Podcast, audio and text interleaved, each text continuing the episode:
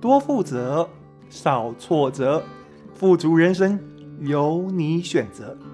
欢迎你收听火星爷爷的听故事学负责。亲爱的朋友，你好，今天我要来跟你分享 X 经理人的奇幻管理学第十八集，飞越柏林围墙。一个在开放场域办公的人，竟然让你觉得他好像拥有独立的办公室，那是为什么呢？那是因为那个人在自己的周围筑起一道柏林围墙。欧尼尔，完美基因的行销主任，正是一个活在围墙里的人。表面上他看起来谦恭有礼，不难沟通，实际上他自我意识非常强烈，十分坚持己见。他尽可能避免无谓的冲突。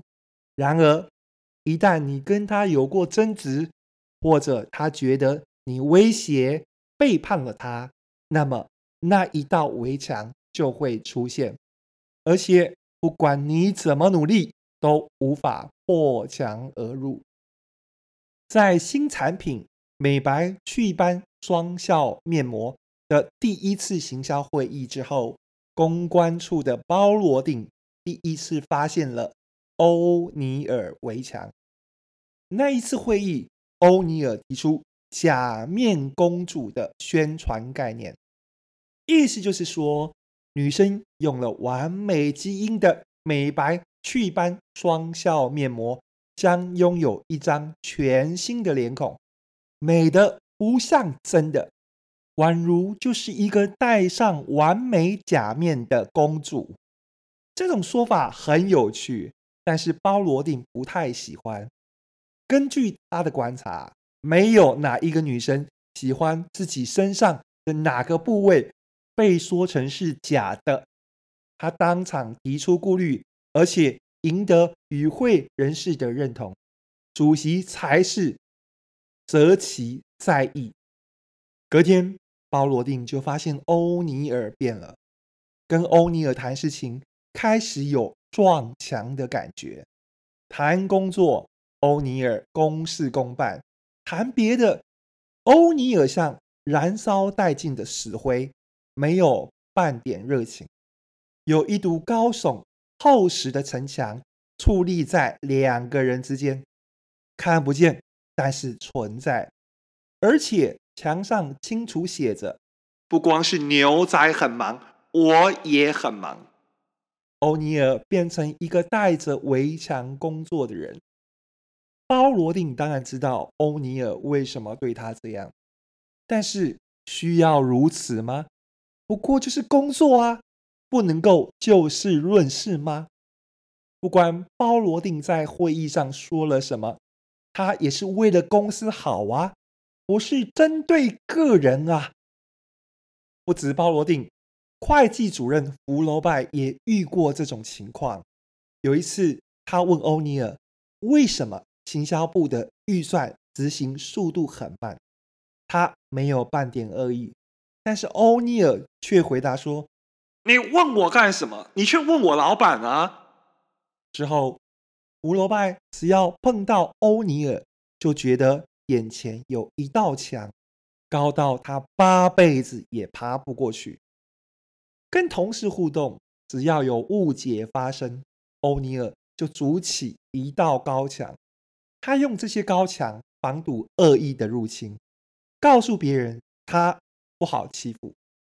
他的确收到效果，除非必要，大家宁可置身事外，远远躲着他。没有人喜欢撞墙，大家都不是笨蛋，普遍的智商也超过苍蝇蚊子，不会明明知道玻璃窗穿不过去，还要硬撞，冲出一条血路。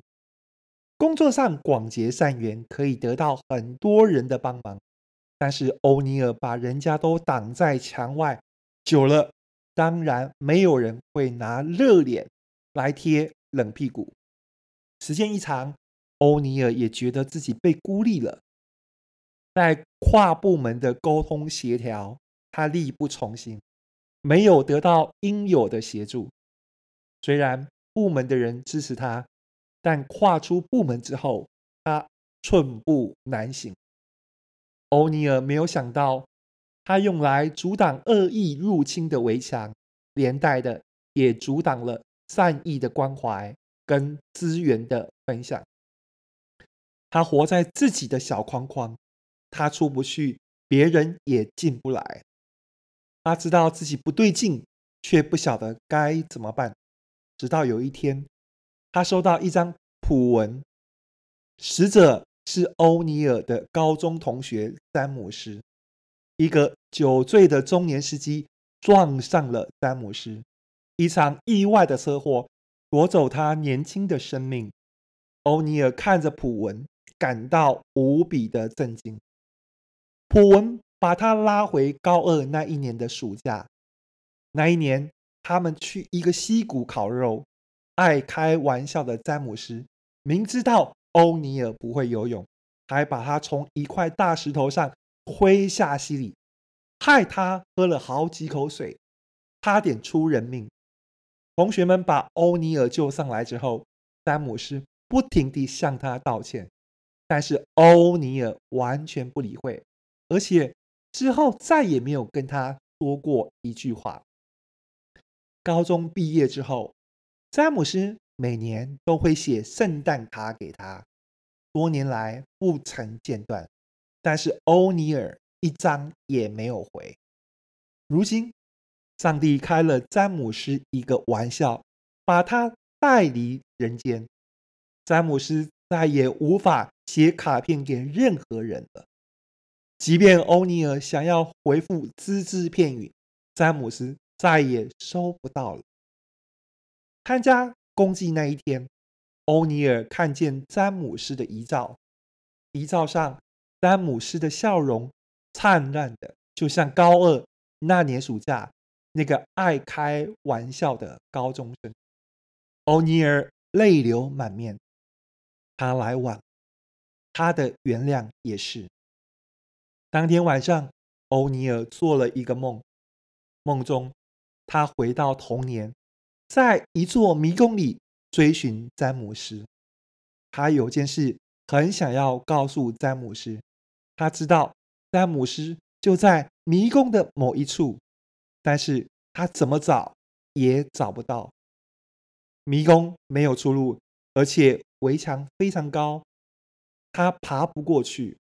欧尼尔非常难过，如果再找不到詹姆斯，一切就会太晚，来不及。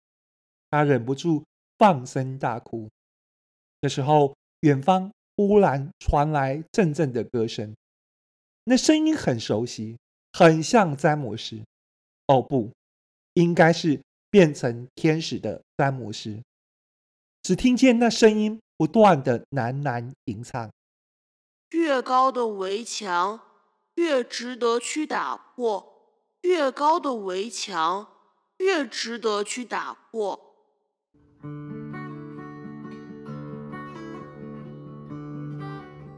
听完这一集，你有什么体悟呢？凡事都有一体两面，围墙可以保护你，同时也会限制你。你需要保护自己，但你得明白，你真的没有那么脆弱。你不用对所有人竖起高墙。X 经理人的奇幻管理学，我们下次见。